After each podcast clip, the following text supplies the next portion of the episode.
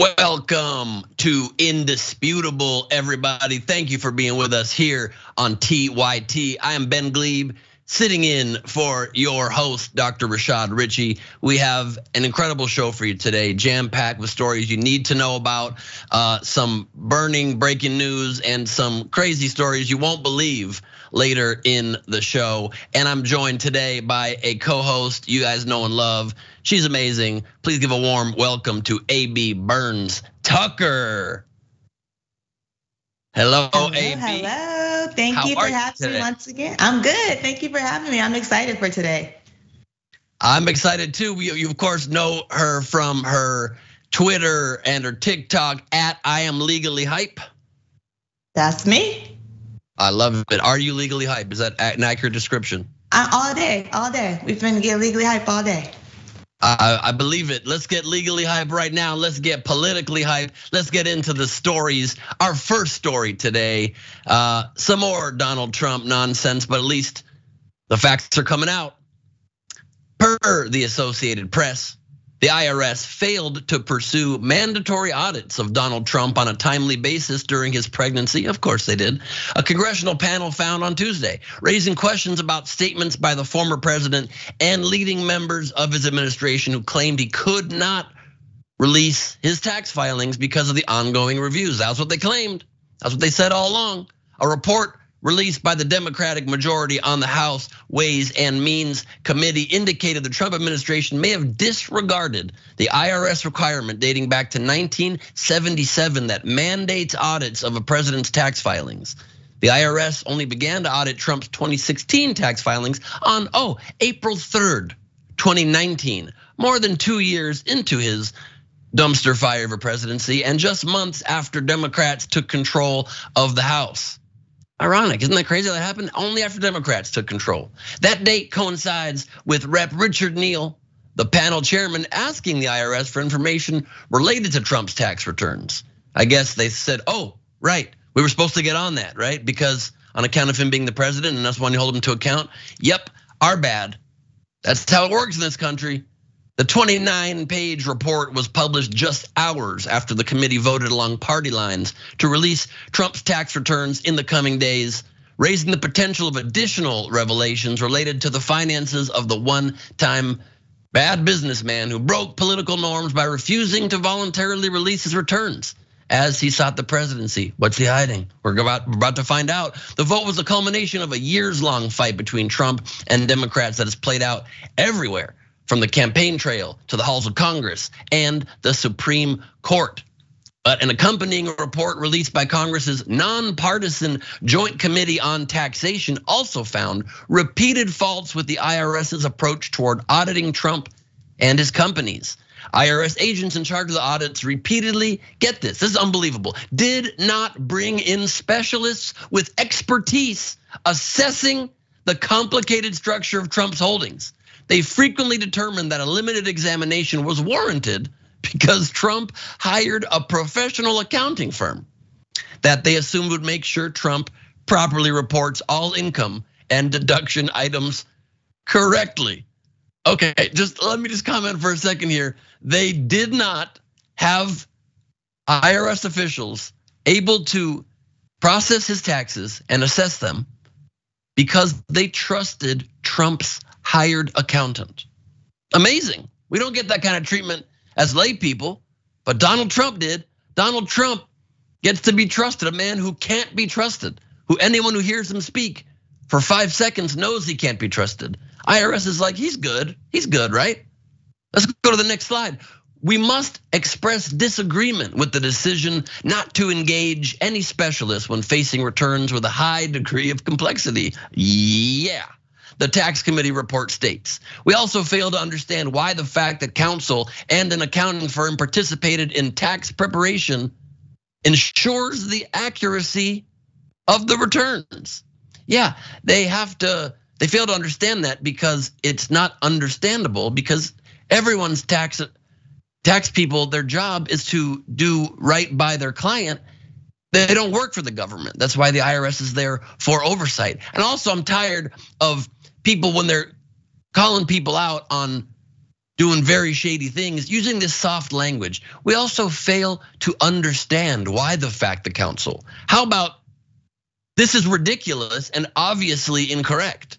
That would be more direct language, in my opinion. The reports released Tuesday renewed scrutiny on one of the biggest questions that has surrounded Trump since he shifted from reality television star to unlikely presidential candidate. Why did he abandon the post Watergate tradition of White House hopefuls releasing their tax returns? Trump and those around him have consistently said that IRS audits prevented him from doing so. Here is actual audio of Trump speaking about his tax returns. Actual audio. I would love to give them, okay? But I'm not gonna do it while I'm under audit. Trump said on April 10, 2019, before boarding the presidential helicopter. There are no laws, of course, that would have barred Trump from voluntarily releasing his returns, even if they were being audited, even though that was the excuse he always gave, because he's a man full of excuses. Excuses are like, we're on television right now and, and the internet, and I can't say what I wanted to say, but you know the phrase. Excuses are like something that everybody has on their underside. Okay, great. In response to the findings, the Ways and Means Committee is proposing legislation to beef up the IRS's approach, requiring an initial report no later than 90 days from the filing of a president's tax returns. House Speaker Nancy Pelosi said the chamber would move swiftly to advance the legislation. Little too late, Nance, but sure. I suppose at some point is better than nothing. Democrats argue that the IRS is ill equipped to audit high income complex tax returns and instead targets filers in low income brackets. Surprise, surprise, surprise. of course they do. They target people they can easily catch who don't have the ability to wiggle out of stuff because we're busy trying to make ends meet and pay our bills and work for inappropriate underpaid wages. Something they've tried to remedy with their work on this panel. But Republicans have vowed to cut a recent influx of funding for more IRS agents. Of course, they have. That's the first bill they say they will consider upon taking the House majority in less than two weeks. What are they gonna try to do? Solve the problems facing this nation? Nah, not interested in that. They're gonna try to help people who are downtrodden, disadvantaged, help people who can't afford to put food on the table, who are working multiple jobs and are being burdened in an unreasonable way by their tax burden? Nope. What are they gonna try to solve healthcare crisis in this country, immigration crisis? Are they going to try to help the climate crisis? No, they're to make sure their first order of business is fire IRS agents who are hired specifically to target them and their rich buddies. That's the way it goes down in this country now. That's my opinion. I'm curious, AB, if you see it any differently. Uh, nope, I don't. I actually think this is right along with Trump's MO, right? So you deny and you lie, right? Deny and lie. And you make people feel like they can't, they can't trust government when in reality, we can't trust you, right? If you can't even be transparent enough to know, to let us know where your money come from and where it's going so that we know as American people that the same stuff that you talk about in terms of making sure we have businesses here in our own country and we're not doing all that business with foreign countries, just let us see the tax return returns, bruh. Why is it an issue? Right? That's my first point. On the yep. second point, it goes with the IRS saying we assume that this is gonna be right. Well, like you said, when you assume something, you make a what out of me and you? And this is what has happened to the American people. So now not only are we looking funny on our own soil, but we're looking funny to these other countries too, who look at us and say we are supposed to be the blueprint for democracy, but democracy ain't democracy ain't right about now. These are very strong points, AB. And while we have not been able to see all of Trump's tax returns, they will be released in the coming days. That is the good news that comes out of all of this. Congress just voted to do so while they while the Democrats still have the majority. But like you said, let us look at your tax returns. Let's see what business you're doing with foreign entities. The only thing we can look at right now as immediate proof always of his work with foreign entities, you can look at the tags on his ties and his other clothing he sells, made in China. China, as he says, the one company, the one country that he says is our, our biggest enemy. Weird. Does a lot of business there, doesn't he?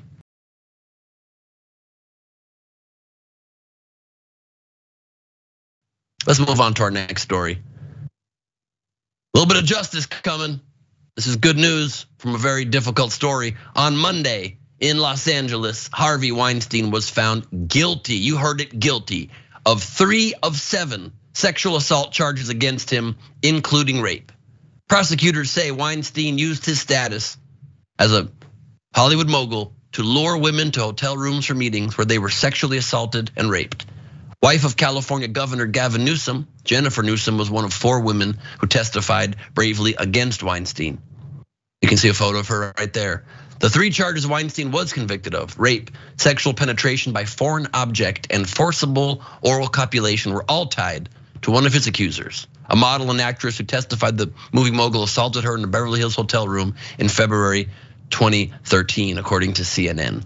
That woman, identified as Jane Doe 1, was the first to testify and said in a statement, and I quote, Harvey Weinstein forever destroyed a part of me that night in 2013. I will never get that back. The criminal trial was brutal. Weinstein's lawyers put me through hell on the witness stand. But I knew I had to see this through to the end, and I did. I hope Harvey Weinstein never sees the outside of a prison cell during his lifetime. I echo that hope. Governor Gavin Newsom also released a statement in support of his wife, saying, quote, I am so incredibly proud of my wife and all the brave women who came forward to share their truth and uplift countless survivors who cannot. Their strength, courage, and conviction is a powerful example and inspiration to all of us. We must keep fighting to ensure that survivors are supported and that their voices are heard. That's what Gavin Newsom said. Here's what Weinstein, however, unfortunately was not charged for in this case. After weeks of emotional testimony and 10 days of deliberations, jurors in Los Angeles also acquitted Weinstein of one count of sexual battery by restraint against a massage therapist in a hotel room in 2010. They were a hung jury on one count of sexual battery by restraint, one count of forcible oral copulation, and one count of rape related to two other women, including Jennifer Newsom.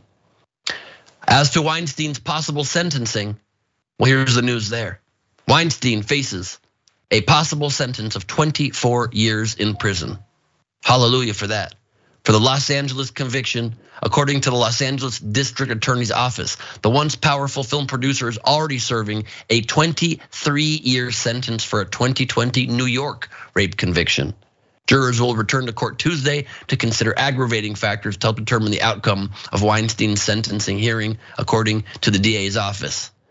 So the news here is that justice is finally coming to this monster of a man in all likelihood and with any bit of grace from the universe that hopefully sometimes bears consequences on disgusting despicable subhumans like this he will spend the rest of his life behind bars and hopefully die there a sad disgusting sick depraved human being and hopefully not treated well by other inmates that's my opinion ab what are your thoughts yeah, I'm glad these women got justice um, for these crimes. And even though he wasn't convicted of all the charges, I think the fact that he will be in prison for at this point the rest of his life, right? We see that he's not in the greatest of health. Um, he doesn't look the same. Um, I know a lot of people always feel some type of way about like, well, why did they wait so long to say something, or why did it take so long? But I think like the better part of this is that these women have internally suffered for so long because of what this man did to them by way of his own power and by manipulation. These women wanted jobs, they wanted opportunities in their life, and by seeking that, what you took from them was dignity. And so I think by going to prison, now your dignity has been taken from you because you were once one of the most powerful men in Hollywood, and you will now be an inmate where you are despicable, where you will be disrespected, whether it be by inmates or it be by the sheriffs, where the food's gonna be disgusting. Well, you'll never see a Beverly Hills hotel ever again. You will never live in comfort um, and be able to do the things you did before. So I think that he is definitely I don't care if it's one day or 2,000 days, because you have to go to prison for what you did, you are now giving these women justice and you are giving them peace and you're giving them life that they deserve that you took from them. So enjoy the stay and don't drop the soap. Yes, I like that last warning. And it's so true because unfortunately, the nature of the world, there will always be evil and evil strikes sometimes. But all we can do is hope that justice comes around the bend. And today justice was served. Uh, on that note, we have some more lighthearted stories coming your way in just a moment. Let's take a quick break. We'll be right back. Stick and stay.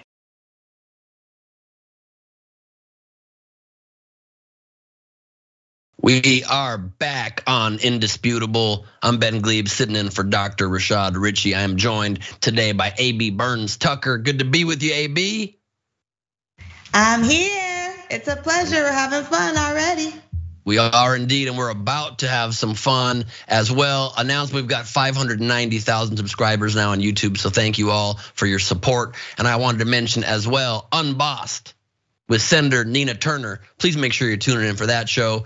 It is weekdays, 4 p.m. Eastern, 1 p.m. Pacific, where the senator unites real everyday Americans to take on the corrupt forces that seek to keep the power from the people. You can subscribe at youtube.com slash unbossed TYT or scan the QR code. It's all QR codes these days. Make sure you scan them. Otherwise, you can't see what the QR code holds. That's the way QR codes work. I just said QR codes too many times. It's probably because I'm drinking Red Bull for some reason. So I got extra wings in me this morning. I'm going next level. I already got a lot of energy. I couldn't find water in time for air. I'm drinking Red Bull. I haven't had a Red Bull in a very long time, but it's sugar free, so it's healthy. Who knows? I'm probably killing myself right now. Let's go to some of your comments and super chats right now. One of our TYT members at TYT.com, Mickey C, the silver haired dragon, says Trump announced in 2015, so he's been uh, lying about his tax returns for seven years. He promised to release them one of those seven, every one of those seven years, knowing he had no such plan to do so. Of course, that is true. On YouTube, we got a super chat from Moon Dragon. Thank you so much, saying Ben, I want to hear more about Trump's pregnancy. I apparently said Trump's pregnancy instead of Trump's presidency. I didn't mean that, but look at the man. He could be pregnant. And if it if he was, it's the best pregnancy you've ever seen. He could have several babies in there at once, many many cheeseburger babies. That's exciting for him. Um, also, Tracy Ravenhawk gives me the advice: just say bungholes, Ben. Strong, strong advice. I didn't think of the word bungholes when I was doing my uh, statement earlier. I will in the future always say bungholes. And please forgive me.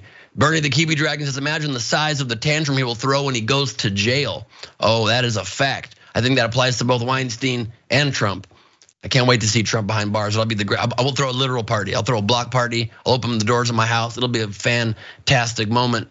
Martin Trammell says the Walker defense didn't work. True that. And on Twitch, TYT uh, supporter Marshall Ghetto says because the IRS doesn't audit rich folks. If you don't know, now you know. We do know.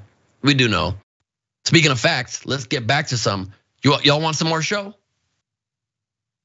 All right, I can't hear you, but I assume at home you're all screaming in agreement. So let's do it. It is time to get to our next story. And I wish a Karen would. You want to call the police on them for having a barbecue on a Sunday? You're, you're I feel free. Back off! I'm going to tell them there's an African American man threatening my life.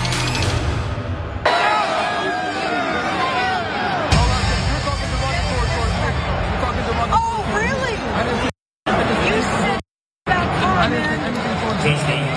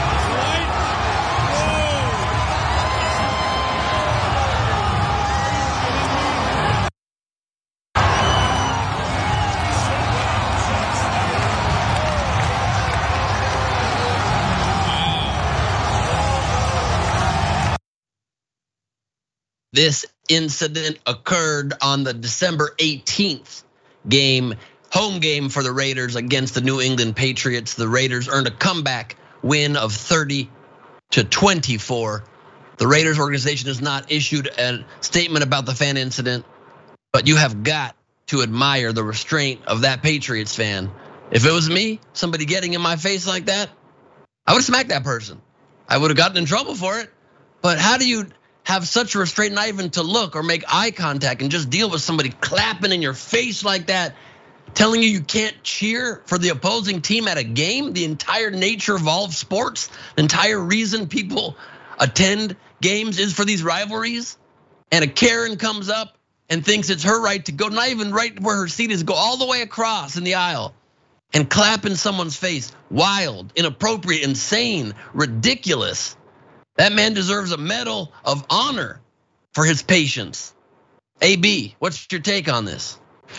Um, well, first and foremost, now we know where the um, this feminist movement came from because I think husbands were just tired of their nagging Karen wives being at home and getting on their nerves. And so they started this whole movement and now we all have to go to work. So thank you guys for that. Um, but honestly, with this, he has absolute restraint and I'm really proud of him. I don't really condone violence, but I do condone punishing kids because if you spoil the rod, you spoil the child. And she's very childish.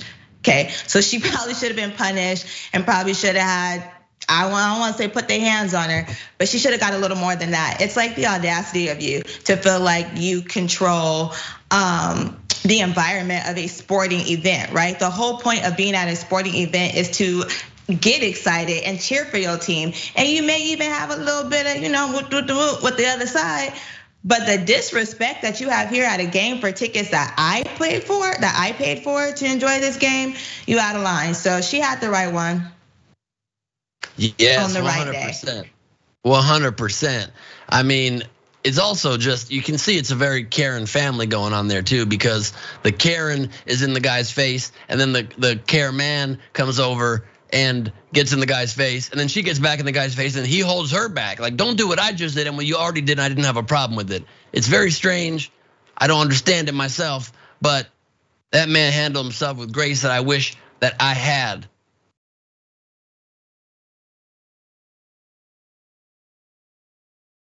On that note, it's time for our next story. A little bit more justice coming out. The former Texas officer responsible for the death of Atatiana Jefferson has been sentenced following his manslaughter conviction last week. Here's a reminder of the tragic incident from the officer's body cam.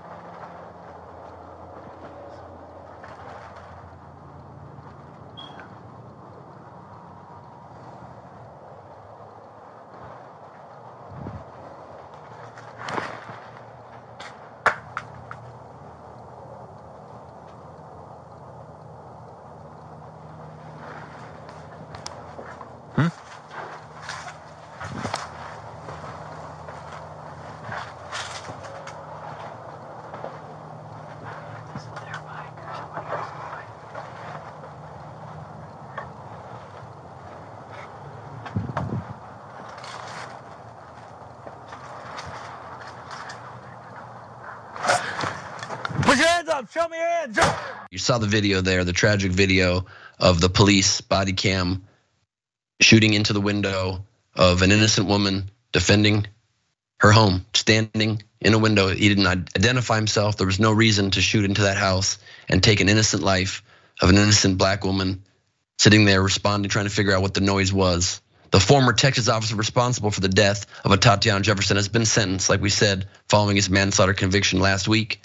The former Fort Worth officer, Aaron Dean, was sentenced to 11 years, 10 months in prison on Tuesday in a Tarrant County court for the 2019 shooting and killing of 28 year old Jefferson in her own home. His conviction is believed to be the first time a Tarrant County law enforcement officer or former officer has been found guilty of a killing committed while on duty. So that is a little bit of justice and progress to the justice system. To recap the incident per Reuters, Jefferson was tragically shot dead by Dean, who is white, while standing in her home with a handgun after hearing noises outside. Afterward, Dean resigned from the force, and police later charged him with murder. Brad Brooks from Reuters reporting that. Dean and his partner, Carol Darch, had gone to Jefferson's home after a concerned neighbor called police to say her front door was open. Jefferson was playing video games with her then eight year old nephew when Dean arrived and crept around the back of the home, gun drawn, according to his arrest warrant and body cam video. Jefferson's death took place about seven months before the murder of George Floyd by a Minneapolis police officer who knelt on his neck for over eight minutes. Floyd's death led to global demonstrations against racism and police brutality. The Fort Worth Police Department had said in 2019 that Dean violated a series of police policies. Dean's attorney said he fired in self defense, but prosecutors had argued there was no evidence of him seeing a gun in Jefferson's hand before firing through the bedroom window. And even if he had, so what? It's your own home. He didn't identify himself conviction, and sentencing details per the Daily Beast, Dean was initially charged with murder. But a jury, which featured no black jurors, determined last Thursday that the killing was an act of manslaughter. Dean's sentence is more than eight years below the sentence prosecutors had pushed for after Dean was convicted of manslaughter last week. But it is at least significantly more severe than probation, the punishment his defense had lobbied for this week. And of course, guess what? Former Officer Dean had a troubling past. That's right, troubling details about Dean's past surfaced during the sentencing hearing. A psychologist who evaluated Dean before he was hired by the Fort Worth Police Department testified that Dean was not fit to be a cop, a determination that was shared with the department, but ignored. The psychologist Kyle Clayton said Dean exhibited grandiose, domineering, over controlling personality traits, which made him more likely to engage in behaviors that would put himself and others at risk. And then, per the Fort Worth Star Telegram, prosecutors argued that Dean was a gung ho cop who wasn't sure what he saw through the window, and that he was relieved to find Jefferson's gun after he shot her. The officer didn't identify himself, didn't give Jefferson time to respond to his command to put her hands up, and did not even perform CPR on the dying woman. Jefferson graduated from Xavier University with a biology degree and was saving money to attend medical school. Those details are so important because they remind you these are human beings that are amazing, contributing members of society that are trying to live their lives and help society. She was saving to attend medical school. She had moved into her mother's home to care for her while she was ill and was helping raise her then eight year old nephew, Zion Carr, while his mother was also in the hospital. Prosecutors said she didn't know who was in her yard and had a right to have a gun to protect herself and her nephew. Of course she did. And this is the tragic outcome that her life was taken, but at least one of the rare instances in this country, unfortunately, that justice, to at least some degree, comes to an officer of the law for taking someone's life, proving that officers are not infallible, and sometimes even for marginalized communities, some degree of justice can be had. AB, I'd love your thoughts. Yeah, there's so much to unpack here, um, considering the fact that they even ended up at this home because a neighbor called saying that the door was open, right? Getting fresh air at a time when you're hanging out with an eight year old should not be the cause of a death sentence. So let's start there. Um, what we know just from his actions in this particular instance is that this is not the first time that he's done something out of line and out of protocol with the police agency, right? Um, giving him 11 years I, I, you know, I'm a strong advocate for give people the time they deserve, but in this sense, it kind of hurts, considering the fact that there was an eight-year-old boy who was present for this, who will live with this for the rest of his life, who will feel some sort of hurt and confusion by how this whole situation played out for the rest of his life. In addition to that, it makes it so much harder for people to trust the police. Because when you call out of concern for your neighbor, right? Because her door is open and you're not sure if she's being burglarized or not, but you call a non-threatening number, right? You call a number that's like non-emergency, I'm just checking to make sure everything's okay and someone ends up deceased, it makes it less likely that citizens will call the police when there is a real emergency because you just don't know what the outcome is going to be. And this is why we need to be more vigilant about who we hire as police officers. I think that this entire department also needs to be held accountable. If they received information from a psychologist before this man was hired that he was not fit to be a police officer, he should have never been hired. That is the whole point of having all the checks and balances when you go to be a police officer to make sure you are proper and you are fit for this position. This is why they do uh, psychological backgrounds. This is why they do fingerprinting, right? This is why they do the um, lie detector tests, even though they're not credible in court. But this is why you do these things to make sure that when you hire people who are in, who are here to protect and serve, that that is exactly what they're going to do. So now we walk away with another black life gone because of an irresponsible police officer. But then we still, in the same breath, have people who will argue police lives matter and blue lives matter and things like that. We matter too. And in order for us to matter, you gotta do your job and you gotta do your job well, and you have to do your job fairly. Everything about this was wrong. I think the department also needs to be scrutinized for this because y'all were the start of this tragedy, and this is how it has ended. So many brilliant points there, AB. I mean, their front and back doors were open because they were cooking hamburgers that they burnt and they were trying to air out the place. And cooking hamburgers for your family should obviously not result in death. And you also make the, the great point that 11 years is not the right amount of time for a murder like this in cold blood for no reason. And a sad state and a sad commentary on the state of our country that that even has to be received as good news and not not received as wow another light punishment. Instead it's celebrated that at least some amount of justice. But 11 years does not suffice for cutting down this life for literally no reason. And you're right. If an officer gets a bad psychological review before becoming an officer rather a candidate and they do not need a second chance. You don't have to be a police officer. Nobody has a right to be an officer of the law. You find someone else. You fund them better. You pay them more in that community. If you can't get people to apply, whatever you have to do to get the officers needed, you do not put people on the force that lead to such tragic outcomes. That is not acceptable. We have a lot more show coming at you. Let's take a break. We'll be right back. Stick and stay, as the doctor would say.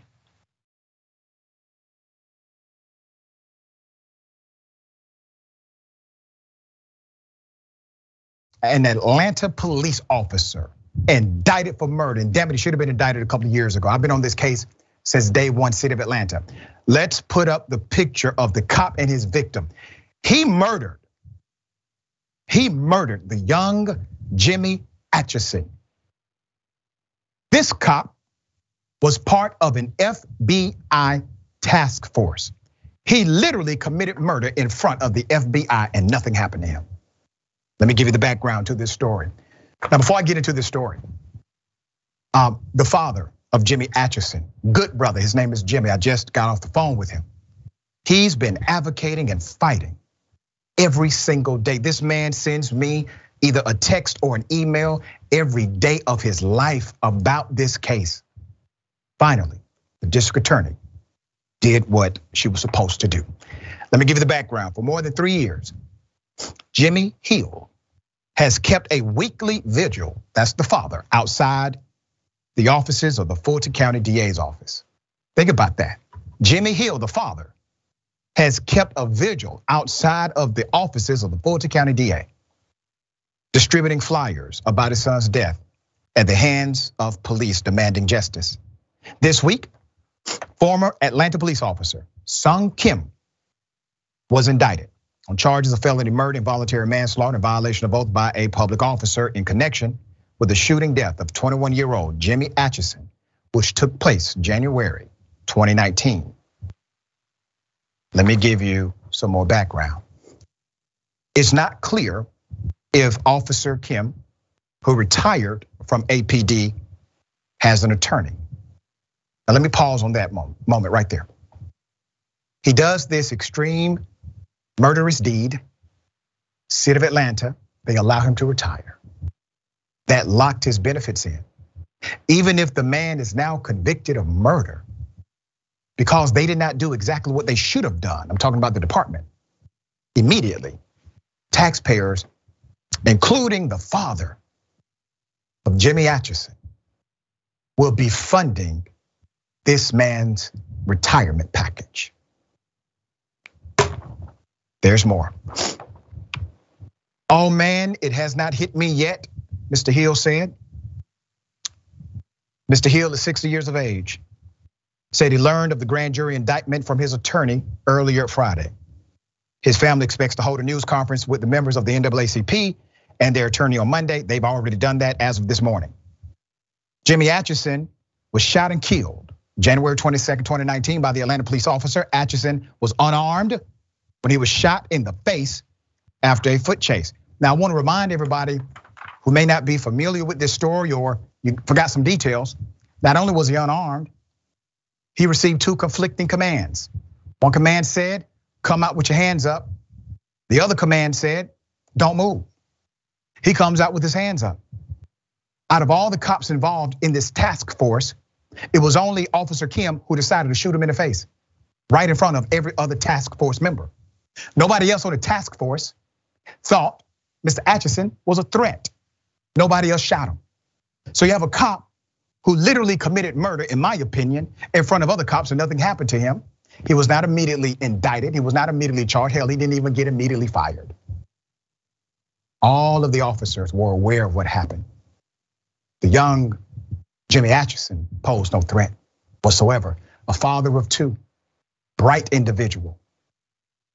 An investigation by the previous administration in the Fulton DA's office, that would have been DA Paul Howard, found the shooting to be unjustified and recommended the officer who killed Atchison be charged with felony murder. The previous DA said that. The officer has said he believed Atchison was armed, but investigators later confirmed he was not. The Atlanta Journal Constitution previously reported. Officers were pursuing Atchison at an apartment complex while trying to serve him on a warrant. Now you may ask, well, wait a minute. The district attorney said the man needs to be indicted. What happened?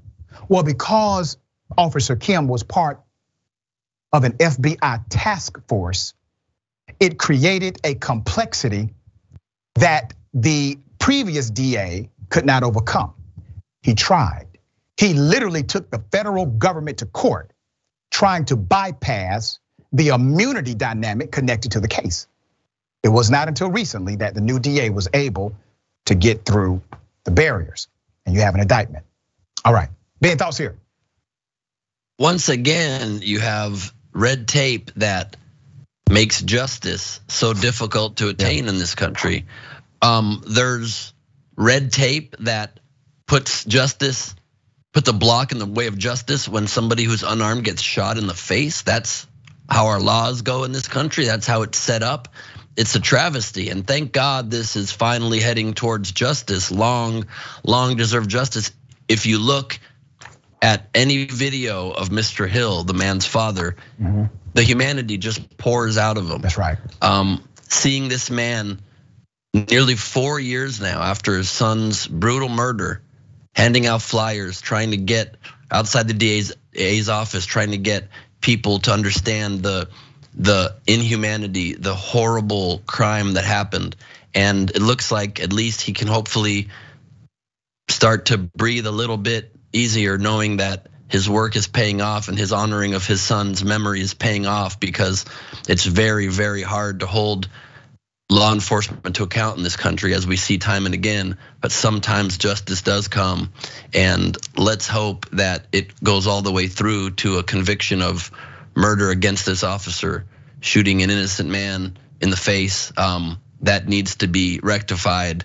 Uh, we need more stories that end up this way, and it needs to not take four years. The the right. the toll on, on, on a man having to deal with a lack of justice for four years, and there's many other cases yeah. in this exact same police department that are unjust yeah. murders of family members, and so um, hopefully this leads to getting rid of some of that red tape and getting us more towards justice as a norm and not yep. the exception to the rule. That's right. Well said, brother. You made a very insightful observation.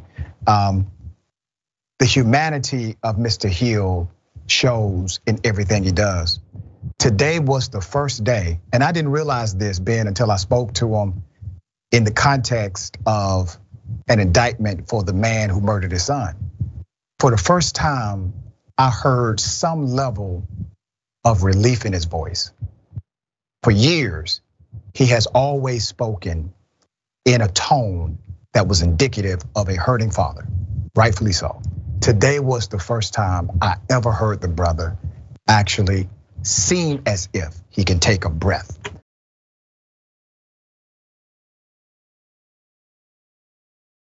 Welcome back to Indisputable. Ben Gleib here, sitting in for Dr. Rashad Richey, AB Burns Tucker joining me today. And I wanted to remind you to follow us at Indisputable TYT on all platforms.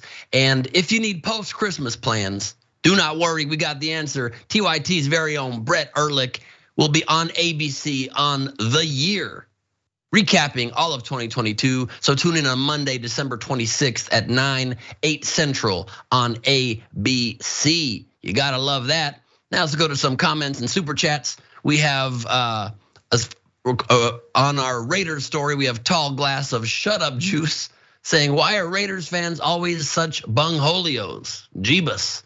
You got me to say bunghole again. So well done on that.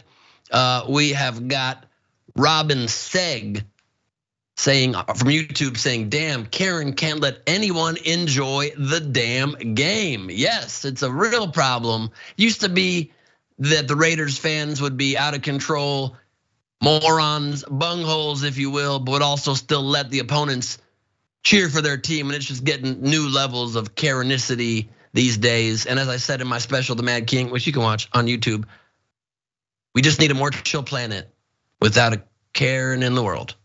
That's a fact. Rose Smith says, I wonder if her husband is afraid she's gonna backfire on him.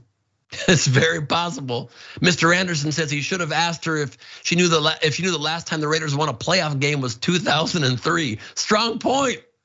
Shots fired and tone down your aggressive fandom when your team is a pile of garbage. How about that? Tasty Cake with the uh, responding to the Tatiana Jefferson story says, but let a civilian accidentally shoot a cop, they would be doing way more time. Of course they would. Of course they would. And uh, Cindy D says she was guilty of being at home while black. On Twitch, Dranger underscore Dragon says not looking at her is making her even angrier on the Raiders story. And um, absolutely right. James underscore says 11 years is not enough for this dude for the uh, Tatiana Jefferson story.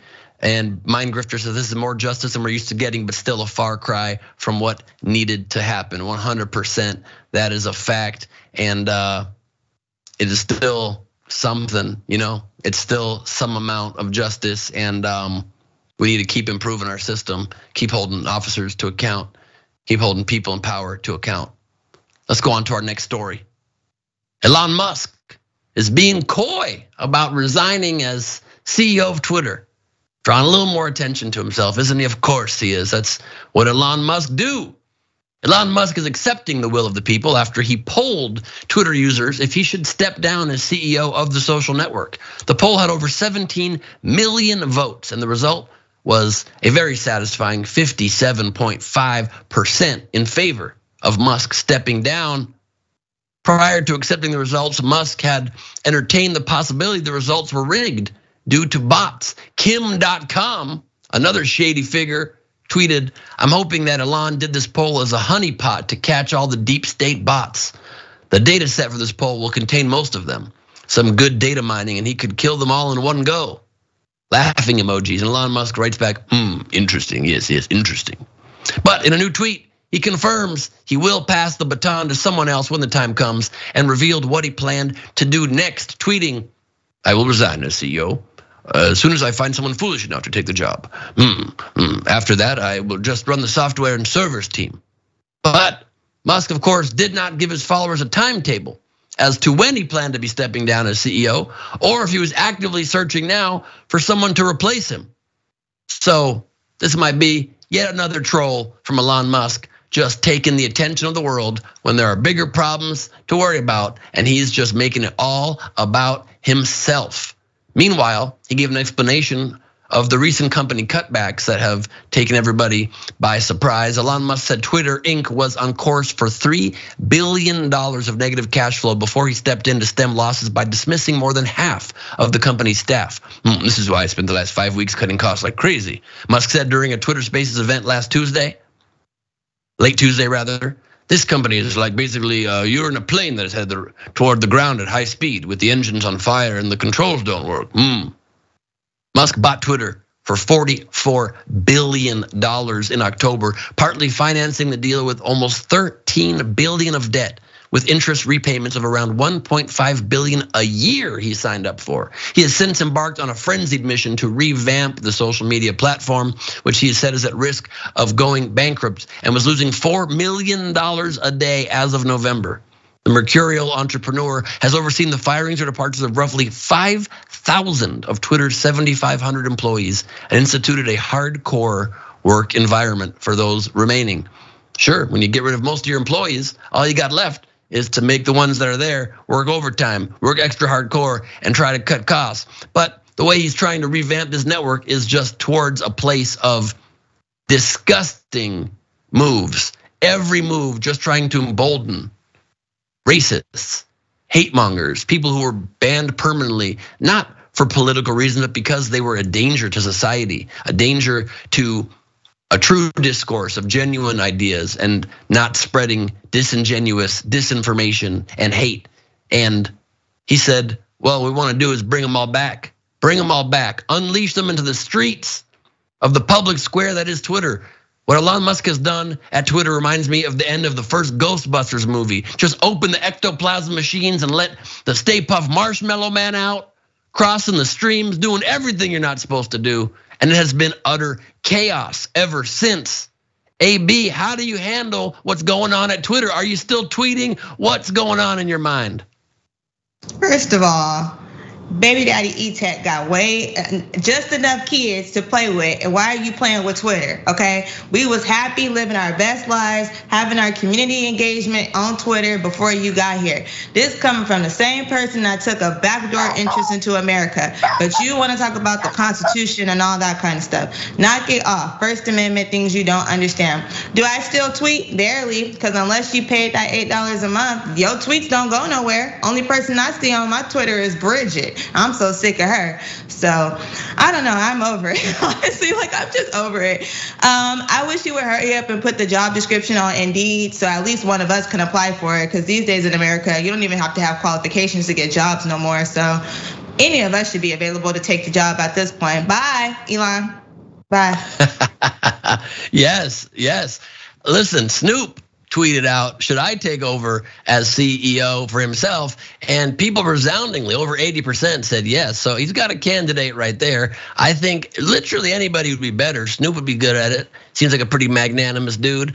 Uh, it's it's a total dumpster fire. It is insane how it has become this hotbed of just insanity. And his fanboys are just the most insane people in the world. As I saw somebody tweet, and I'll try to clean it up for air. They tweeted something to the effect of uh, Elon could accidentally smash his penis in a car door, and his fans would say, "Well done, good sir, my liege. You have really exceeded yourself this time." I mean, they just your face right now is perfectly that emoji, by the way. Can we please look at that? That's the emoji, the emoji. that's the that's that's the vibe. That's what we have to take from this thing that had such promise. The platform that was able to spark the Arab Spring and give voice to so many people who were voiceless in the world is now becoming this place where if you're trying to speak truth to power, you get banned. And if you're trying to speak hate to the powerless, you get amped up. And if you got $8, all of a sudden you're next level. Wild, huh? Very wild. But that said, it is what it is. We all might need to jump ship pretty soon. I like watching the ship go down myself, so I'm still on there. But it might stop soon.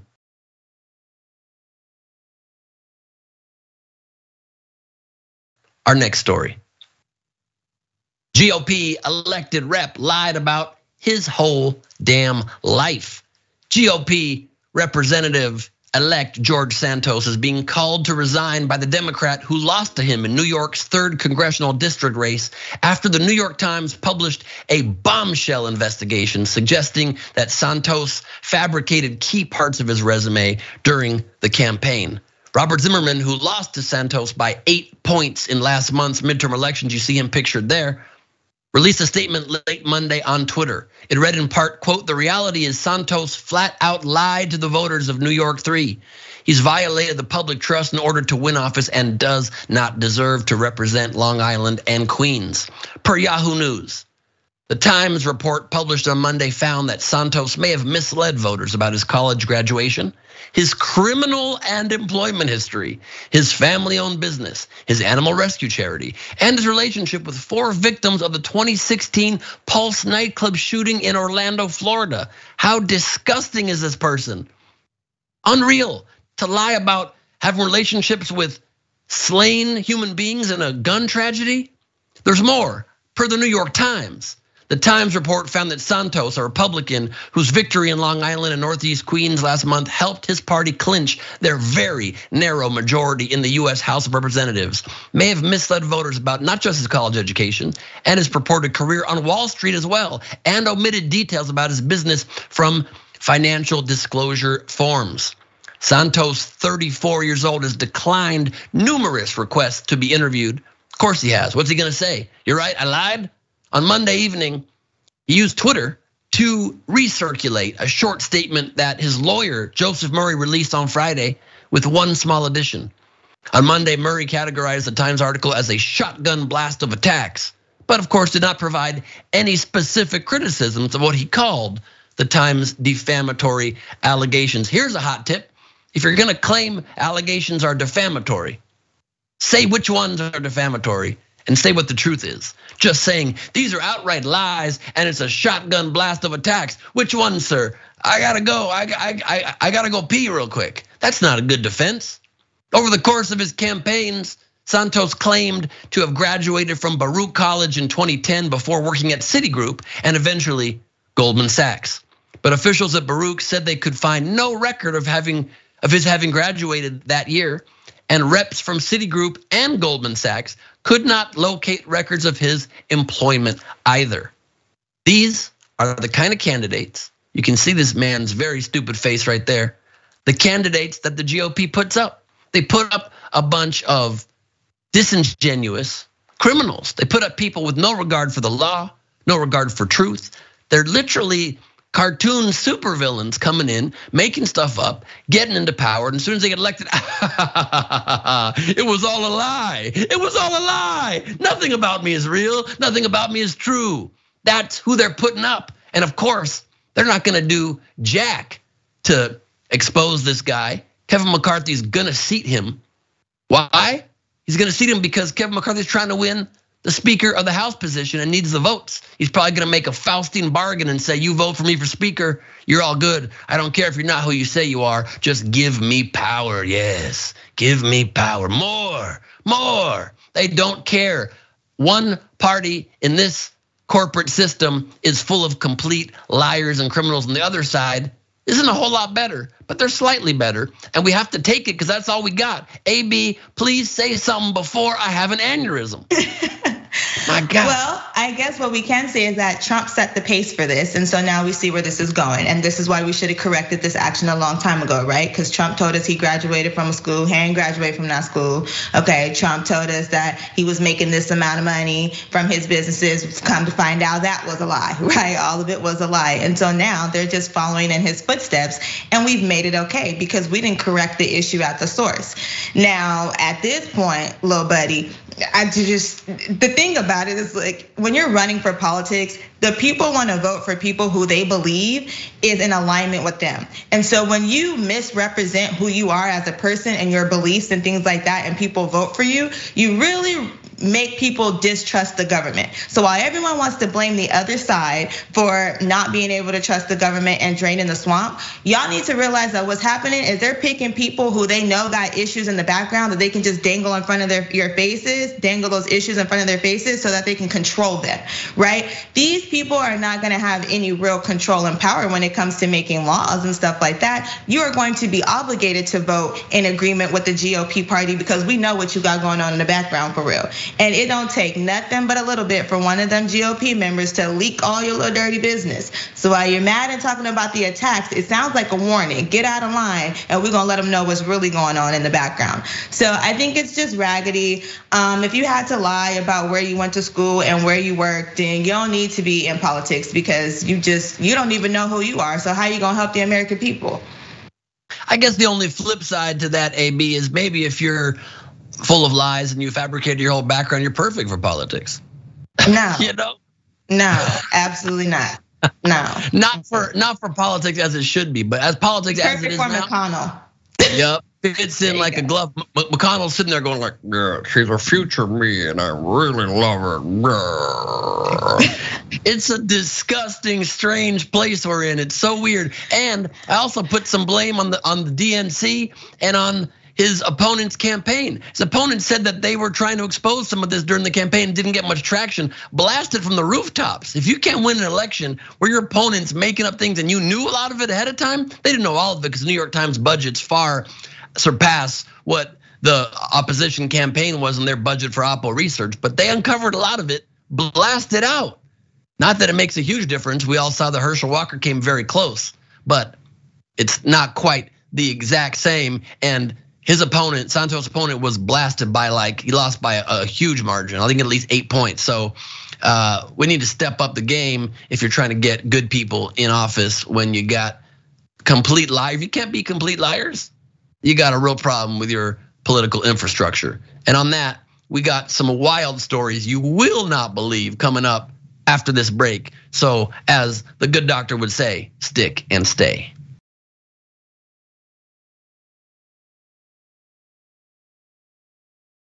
Welcome back to Indisputable. I'm Ben Gleib sitting in for Dr. Rashad Richey, joined by my special co-host today, AB Burns Tucker. And we're excited to be with you. A couple of viewer comments. We love your comments. Please keep them coming.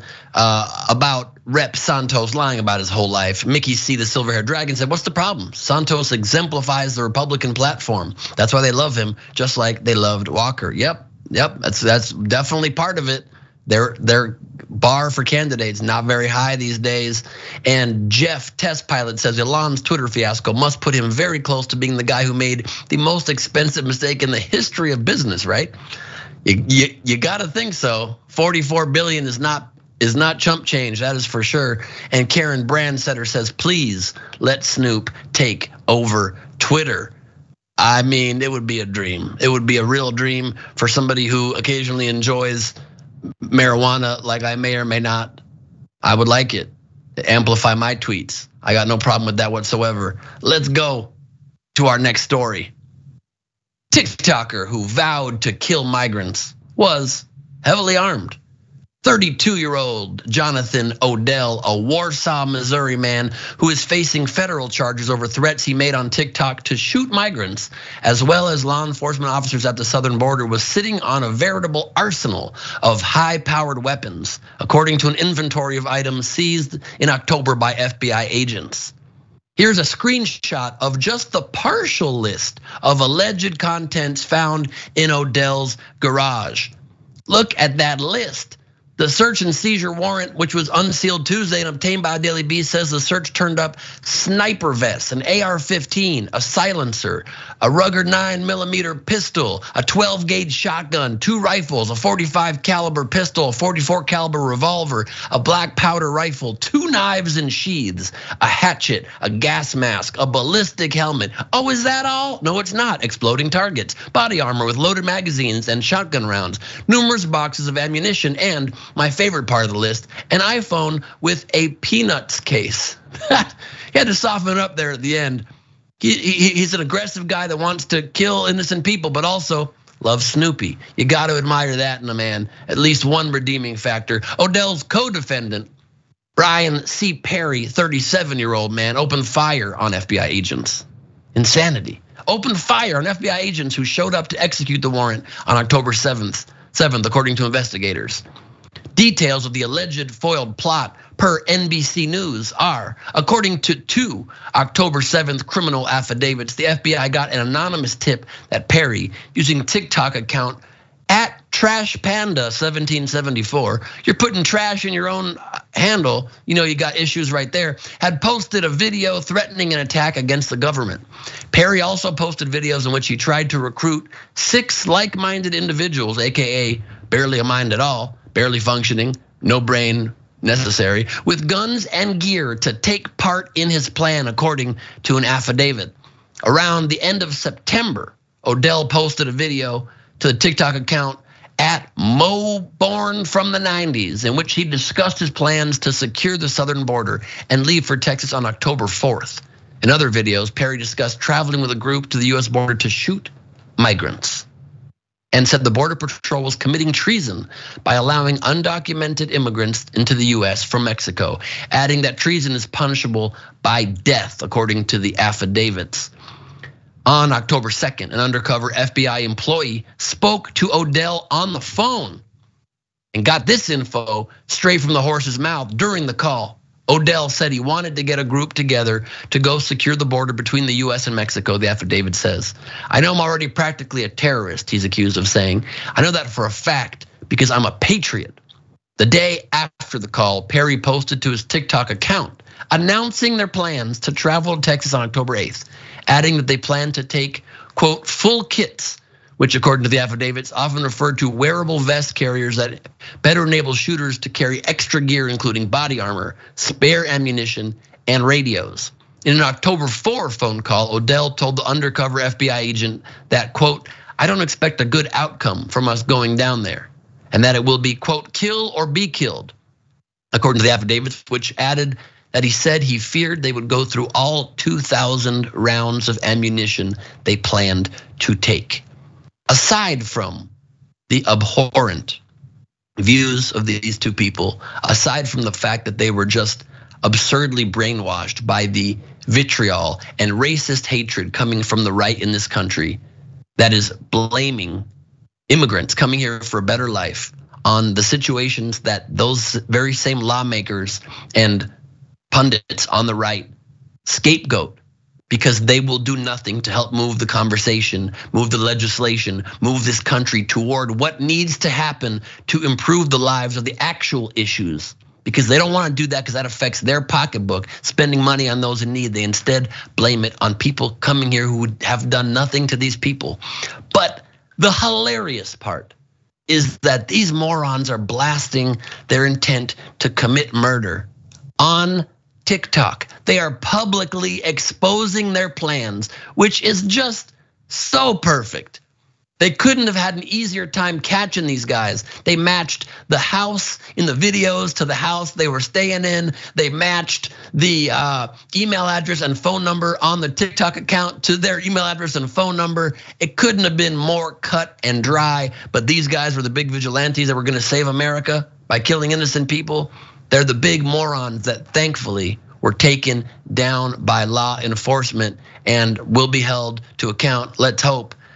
AB, please weigh in. Uh, are these are you fans of these guys' tactics or what's your thoughts here? Now, me being a TikToker, as much as I love TikTok, I'm gonna have to not agree with this one, okay? I wanna hear Perry spell patriot and ammunition and treason. Because just like treason is a punishable by death, so is murder.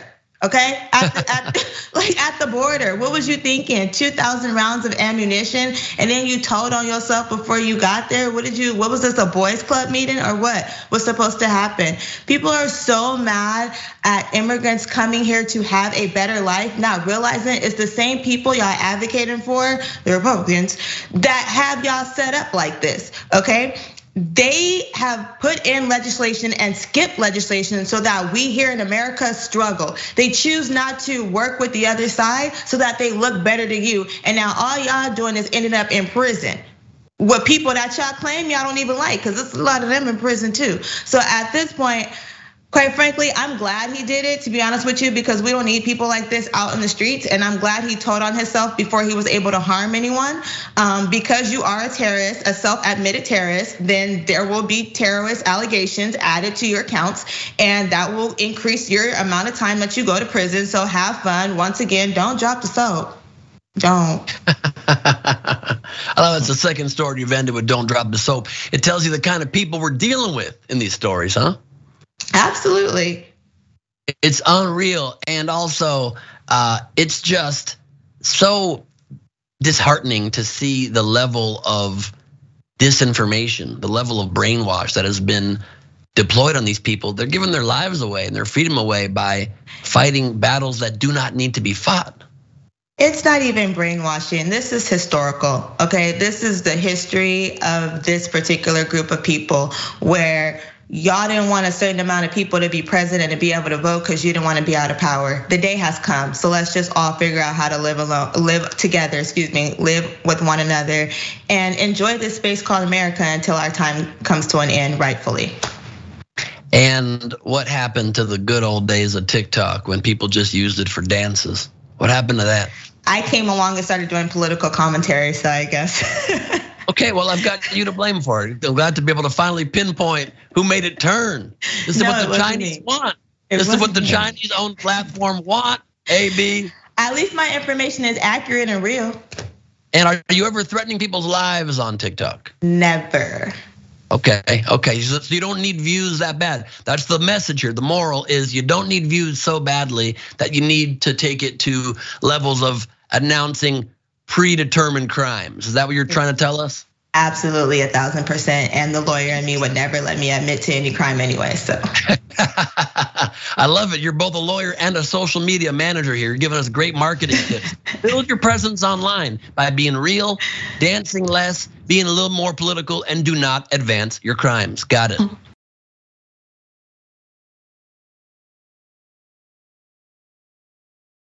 It's time for our last story of the day.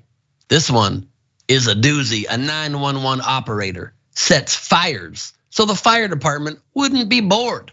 You heard me.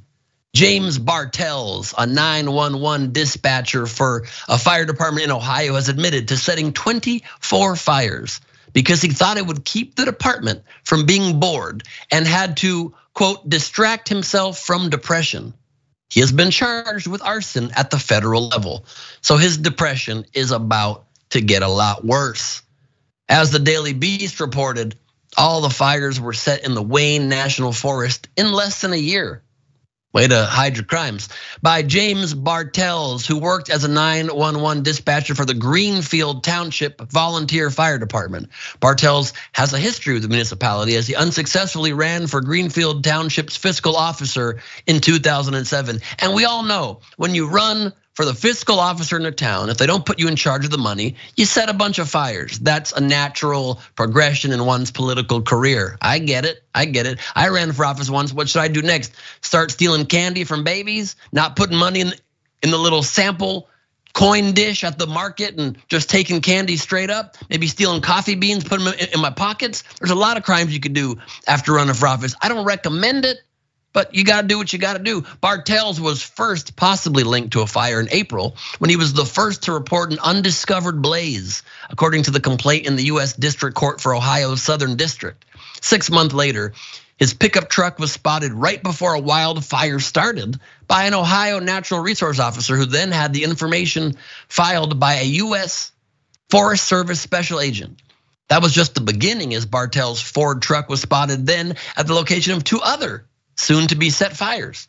Upon his resignation early November, at least 17 fires had been set, according to Ra's story. According to the complaint, investigators provided Bartels a map. I love this. Provided him with a map of all of the most recent unsolved fires, arson fires marked on it, and asked him to identify the ones ignited with a check mark that he ignited with a check mark, and those he didn't ignite with an X mark. According to the report, Bartels marked 26 fires with check marks and nine with X's.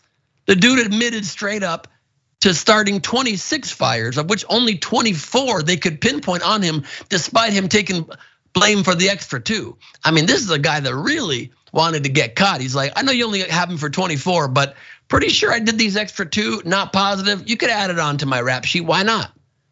Bartels may spend up to five years behind bars if found guilty of only one count of setting timber on fire. The number of counts that Bartels will ultimately be charged with is not stated in the complaint, according to meow.com. And there have been, of course, similar incidents around the country because one stupid act cannot be left alone in America. We need to duplicate it, replicate it, and let it spread like wildfire, pun intended. Previously, a 911 operator in Syracuse, New York, was charged with third degree arson last year after it was claimed that he set fire to his own house. That's not the right move. The chief arson investigator for the Glendale Fire Department in Southern California was accused of intentionally starting almost 2,000 fires through the 80s and 90s, making Bartels look like a baby in the fire starting game. 2,000 fires? According to the National Volunteer Fire Council, roughly 100 firemen are accused of setting fires each year. And that's not just in the hearts of women who buy their calendars. That's actual fires out in the forest. So that is intense and that is uh, mind boggling. And uh, what is happening here? These people need to get on TikTok more. This group needs to start posting on social, find a hobby, pick up golf, maybe pickleball. Stop setting fires that you're in charge of putting out. How does that sound? AB, how many fires have you started and do you plan to stop? Do you see how hot I am? I start fires all the time. I hear that, girl. I hear that. Just kidding. Sir, if you were that bored, a few sit-ups would have been nice. Maybe jog a lap or two. You look like you could have used it, right? There's always community service you could have done, right? Let's clean up the neighborhood and things like that. Um, maybe even prepare to run and lose again. Who knows? But starting fires, what if people could have been seriously injured? I mean, one thing, he was an honest criminal, right? Not only did he take um, accountability for the fires he did start, but he took two more off somebody else. So we'll just give him that. Um, I hope he enjoys prison because that's exactly where you're going and you deserve it for putting people's lives in danger as well as your own. And what kind of Smitty it takes their own vehicle to a crime scene? That's the part where I'm confused. But at the end of the day, I don't start fires, I put them out. And you know, we just got to watch who we're hiring to take on these public service jobs because clearly, eh, I don't know. I don't know what's in the water. Maybe everybody needs to drink Red Bull. Yes, I've been known to start a flame war or two, but never a fire. These illegal fires brought to you by the good people at Red Bull. They don't officially sponsor us, and I probably shouldn't be saying that. Hmm. AB, what are your what are your thoughts wrapping up this year? How do you encapsulate this year? Like looking back? Good year, bad year? Outrageous right? There are so many ups and downs this year. I think it's a good year because I'm still here and we're all still here. And it gives us another chance to continue to work on the issues that we have seen come about time and time again. I think it's also a good year because a lot of these issues, they were gate kept and we didn't really know what was going on, or a lot of communities didn't know what was going on behind their backs. And now more people know that there are sources like yourself, this platform, right? Myself, um, that can highlight the type of issues that we have witnessed um, throughout the year. But there's also been some great things, right? We have also had amazing achievements. We got the Inflation Reduction Act passed, right? Um, we didn't have to deal with Trump as president again, right? So there was a lot of great things that happened despite, you know, all the mishaps. And this is what I'm going into my last year of law school, my last semester of law school. So honestly, great year for me. I love it. You're racing Dr. Richey. What are your goals for next year? If you had one big goal for the for the for the country for next year, how would you phrase it? Oh my gosh, one big goal for the country. I would say um love. My big goal is for us to love one another next year. I know that's harder. It's easier said than done, but I just hope we share more love in the country next year because the hate is real right about now. That is a very sweet message. We all know it's not going to happen, but I like your optimism. I like it very much. Where can we see you? Where can we follow you? Give us a couple plugs. Absolutely. You can find me on I Am Legally Hype. I am on TikTok, Instagram, YouTube, Twitter. Check me out. Holla at me. Don't yell at me because that's mean, but holla at me. Say what's up. I love that. It's been a pleasure being on with you, AB. Thank you for being here. As for me, you can follow me at Ben Gleib on Twitter, TikTok.